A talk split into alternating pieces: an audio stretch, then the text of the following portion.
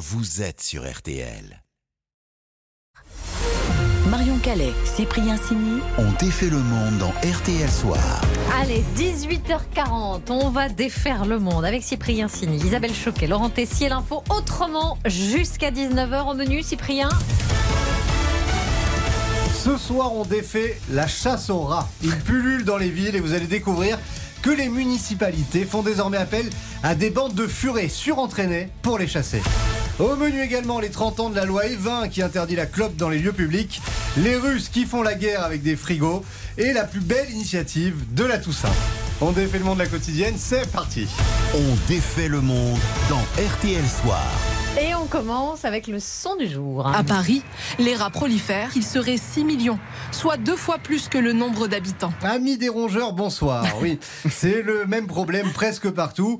Les rats pullulent. Alors la semaine dernière, ici même, hein, dans cette excellente émission, on vous a brièvement parlé d'une méthode révolutionnaire pour les chasser.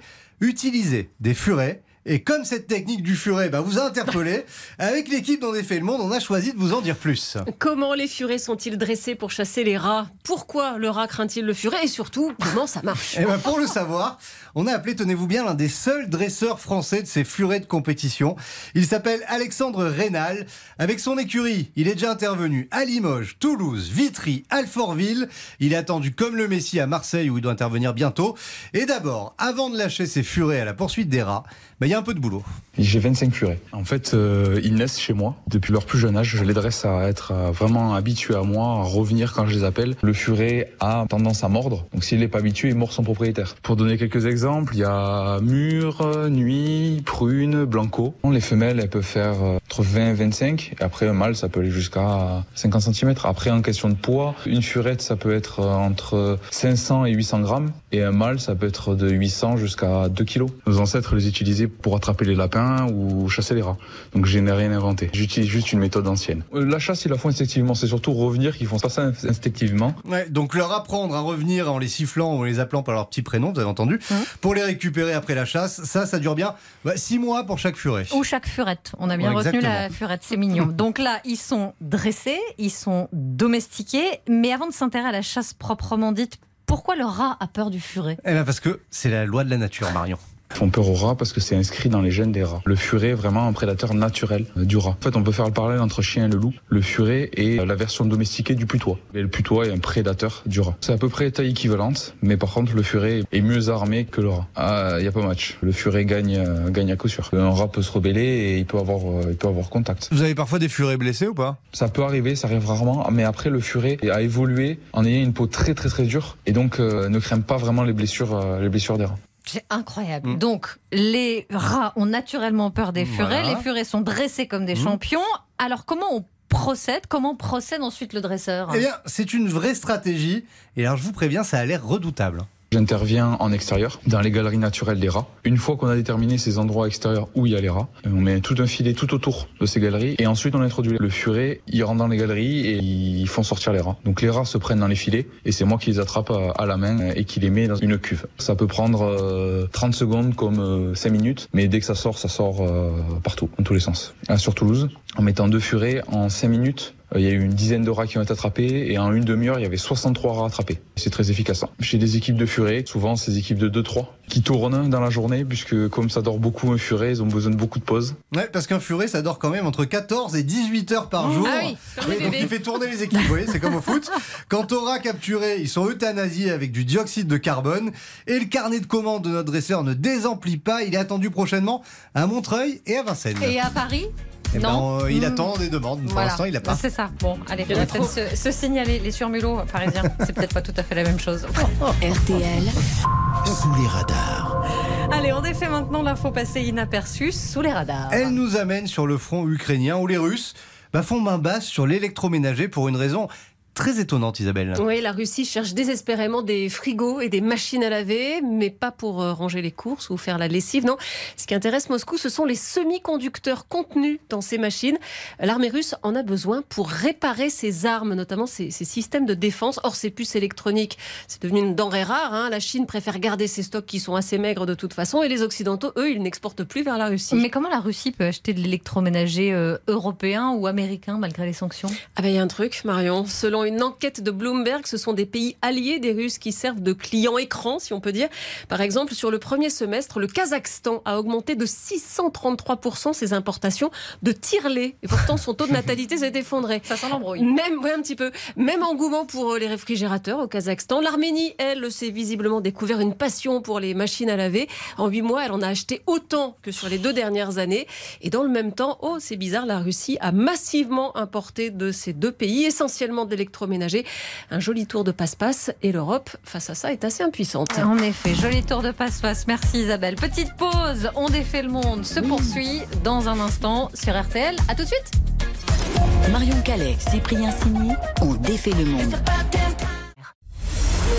Marion Calais, Cyprien Sini On défait le monde dans RTL Soir. Allez oui, on défait le monde. 18h48 avec, euh, comme tous les soirs, winner ou loser. Et on va dire que c'est une grande gagnante. La loi Evin qui a banni la cigarette des lieux publics et qui fait aujourd'hui ses 30 ans, Isabelle. Oui, il y a 30 ans, jour pour jour, la vie Ah, des ouais. fumeurs a basculé. Les fumeurs sont priés d'écraser leurs mégots. C'est en effet aujourd'hui que le décret interdisant de fumer dans les lieux à usage collectif est entré en vigueur. Voilà, fini la clope où je veux, quand je veux. Pour pouvoir allumer sa cigarette, il faudra dorénavant chercher le panneau permis de fumer ou espace fumeur. Resto, train, bureau, d'un coup, la France est coupée en deux. Ils enquiquinent le monde, ça va faire des disputes. Les gens vont se chipater. Bah voilà, on se chipate du coup. Alors la loi Evin, elle interdit aussi la publicité pour le tabac. Bref, à ce moment-là, la clope est déclarée indésirable et croyez-moi, il y a du boulot. Car dans la France de l'après-guerre, fumer, c'était la classe. Et formidable progrès, les bureaux de tabac n'étaient plus réservés aux femmes.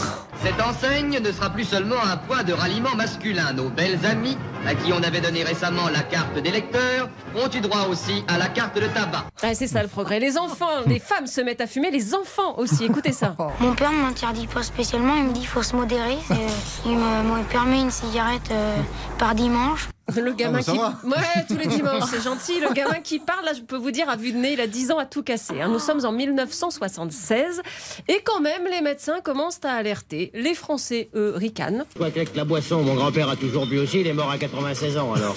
Hein, petit baratin, quoi, puis c'est tout. Hein. Ils ricanent et Jacques Higelin chantonne. Je suis amoureux d'une cigarette. Chantonnent, mais ils toussent quand même. hein. Finalement, après 30 ans de cigarettes pour tous, Simone Veil, elle-même fumeuse, siffle la fin de l'insouciance ou de l'inconscience. Elle fait voter la première loi anti-tabac, publicité limitée et interdiction de fumer dans les écoles ou les hôpitaux, mais pas plus. Les restaurants, euh, je crois que ce serait. On n'ira pas jusque-là. Enfin, je ne l'envisage pas. Ouais, interdire de fumer au restaurant, faut pas exagérer quand même. hein. Même la loi Evin n'ira pas jusque-là. Il faudra attendre 2007 pour que les espaces fumeurs disparaissent.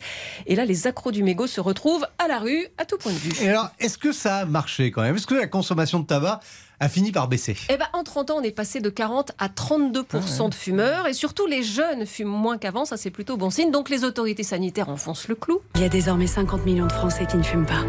Ensemble, nous pouvons faire encore mieux. Ah, Maintenant, quand on y regarde de plus près, les fumeurs sont surtout sensibles euh, du porte-monnaie. hein. Les baisses de consommation coïncident avec les hausses de prix. On a passé le cap des 10 euros il y a deux ans. On sera à 11 euros d'ici deux ans. En fait, la loi Evin a surtout changé nos habitudes. La cigarette, maintenant, c'est dehors, on sait. Elle a changé aussi notre regard sur le tabac. Rebelle et glamour, bah, c'était avant. La cigarette? Non seulement ça tue, mais ça coûte cher. Et puis ça pue. La nicotine te colle au doigt tes cheveux. Ça a même changé dans les chansons. Exactement. Le match des infos pour briller au dîner. Donc, le duel, Ah. l'heure du duel à 18h52 minutes. Isabelle face à Laurent. Qui a ce soir la meilleure info pour briller au dîner? Alors on rappelle qu'Isabelle creuse l'écart hein, et s'éloigne dangereusement au classement. Elle mène désormais 22-17 face à un Laurent qui n'a plus vraiment droit à l'erreur. hein. hein. Ouais, C'est un peu comme l'OM ce soir, il doit gagner. C'est qui l'OM là, entre Laurent et moi Ah bah, je suis l'OM, c'est mal parti. hein. Et en ce 1er novembre, Laurent, ah non, elle est pas mal ce soir. Vous allez briller en corbillard. Oui, mon info pour briller, c'est que le mot corbillard vient d'une ville de la région parisienne. Parisienne, Corbeil-Essonne. Au départ, rien à voir avec le transport mortuaire. Au Moyen-Âge, Corbeil était réputé pour être un carrefour commercial. Les marchandises comme du vin, des céréales étaient transportées par la Seine jusqu'à Paris dans un bateau appelé le Corbeillard. Corbeil, voilà, vous l'avez. Ah oui, Corbeillard. ouais. Mais lorsque la peste est arrivée en France, les rues de Paris ont débordé de cadavres. Alors pour désengorger la capitale, ces bateaux, les corbeillards, ont été réquisitionnés pour transporter les morts loin de la ville et devenir des corbillards. C'est pas mal. Elle est pas mal, hein. Il y a du Eh, je potentiel. Ouais, il y a du potentiel chez Laurent. Ouais, ouais. Non, mais j'attends Isabelle. Ouais, quoi. ouais. Alors, Alors Isabelle a choisi de briller avec un mort célèbre et c'est pas mal aussi. hein. Frédéric Chopin qui est enterré au Père Lachaise à Paris. Et mon info, c'est qu'il n'est pas enterré tout entier. Dans le cercueil, il manque son cœur. Parce que le compositeur était un grand anxieux. Il avait terriblement peur d'être enterré vivant. Il avait donc demandé qu'on lui enlève le cœur avant d'être inhumé pour pas prendre de risque. Ce cœur, lui, il repose en Pologne, son pays natal, celui de sa mère. Il se trouve dans un pilier de l'église Sainte-Croix de Varsovie, dans un flacon rempli de cognac. Eh ben non, c'est pas de la vodka. Bon, alors c'est là que mon C'est regard, dur, hein. mon regard se tournait vers Peggy. Ah non, mais c'est. Ah, mais j'adore celle d'Isabelle. Pardon, Laurent. Ah, mon pauvre. Non, pour une fois, c'était pas mal en plus. Pas, pas pour une fois, mais c'était pas mal. choisir pour changer. Non, non, j'ai pas le droit, moi. Je, je suis neutre. Mais non, mais c'était très bien. Mais, mais, mais. Mais Isabelle Oh là est passée. Ah, bah, Mais- 23 mais sur Peggy, 7. tu l'as mis. C'était encourageant. On m'a- on m'a comparé Non, à l'OM et voilà. Ah non, non, ça va porter la poisse pour ce soir. c'est perdu. Vous l'avez cherché, Cyprien. Allez, RTL Soir continue dans quelques secondes, puis ce sera le, le journal. Mais juste avant, on va continuer de défaire le monde. À tout de suite. On défait le monde. Marion Calais, Cyprien Sini. Marion Calais, Cyprien Sini. On défait le monde dans RTL Soir. Et juste avant votre journal de, de 19h, on défait toujours votre monde dans RTL Soir avec une très belle initiative. Euh, Oui, en ce jour de Toussaint, vous êtes peut-être allé fleurir une tombe. Eh ben, on voulait absolument mettre en valeur l'action d'une association lançoise. Oui, avec Jordan qui récupère des bouquets invendus destinés à être jetés pour fleurir les tombes des cimetières de Lens. Bonsoir Jordan. Bonsoir. Comment vous est venue cette idée? Alors euh, malheureusement, je me rends souvent au cimetière pour voir mes parents et on s'est aperçu avec ma sœur qu'il y avait beaucoup de tombes qui n'étaient pas fleuries. Donc euh, en travaillant dans un hypermarché en boulangerie, je me suis rendu compte également qu'ils jetaient des fleurs parce qu'il y a des dates de vente. Donc je me suis mis en accord avec ma direction, j'aurais demandé si on pouvait les récupérer via mon association pour aider les gens qui n'ont pas les moyens de fleurir des tombes euh, de pouvoir le faire grâce à grâce à nous et grâce à mon magasin où je travaille. Euh, C'est extra ça. Et alors du coup, il y a, il y a beaucoup de, de fleurs qui sont pas vendues et qui vous permettent de, de fleurir le cimetière? Bon, on va dire qu'il doit en général avoir une quarantaine de bouquets par semaine. Et vous faites ça donc toutes les semaines? Quasiment oui. Ça prend du temps, mais bon, euh, quand je vois les- le sourire des gens, ça me ça me dérange pas. Vous avez des retours sur votre action? Ah oui, oui, on a on a que des retours positifs. euh, les gens sont contents, ils sont touchés, et nous on a tout gagné quand on voit ça, quoi. Vous n'avez pas eu trop de mal à convaincre votre direction? Non, bah on a on a une association qui est assez connue, l'association Cartoon, qui est assez connue dans dans la région, donc ils ont confiance en moi. Et au moins, en même temps, ça fait de l'anti-gaspi. Donc, euh, ils ont été d'accord tout de suite. Euh, Parce qu'il y a- il y a beaucoup de tombes qui étaient. euh, C'est quoi? Ce sont des tombes qui sont laissées à l'abandon ou ce sont des tombes que les gens n'ont pas forcément les moyens de fleurir? C'est-à-dire qu'ils viennent au cimetière mais ils fleurissent pas la tombe? Voilà, tout à fait. En ayant parlé avec des gens qui nous demandaient ben, pourquoi on faisait ça, euh, ils nous ont expliqué ben, malheureusement qu'ils préféraient acheter à manger ou s'acheter des choses, euh, on va dire, utiles à la vie du quotidien que de fleurir euh, toute l'année. Donc on leur a dit que ben on mettait des fleurs à l'entrée du cimetière qui pouvaient se servir, que c'était gratuit. Et donc on voit que c'est un franc succès parce qu'on revient le lendemain ou le soir, il y a plus de fleurs dans les dans les pots et les tombes sont fleuries. C'est extraordinaire. Ça fait combien de temps que vous faites ça, Jordan? Ça va faire un peu plus de deux mois maintenant où on a commencé euh, l'opération. Tout ce que j'espère, c'est que ça dure et puis que ça peut donner d'autres idées à d'autres personnes dans d'autres villes, avec d'autres magasins, et puis que les gens puissent faire la même chose chez eux dans leur ville. Bravo Jordan hein, pour votre initiative. Bah, merci. Merci à vous. Bonne soirée. Je vous en prie. Bonne soirée. Au revoir. Un grand bravo Ouais, à Jordan pour cette belle euh, initiative et merci à vous. Ah, merci. Euh, les amis, on vous retrouve demain aux côtés de l'ami euh, Julien Ah, Cellier revient. pour euh, défaire le monde. Mais oui, il revient, il est Eh temps bien, quand en pleine forme. À demain. Exactement. À Bonne soirée à vous et tout de suite la météo.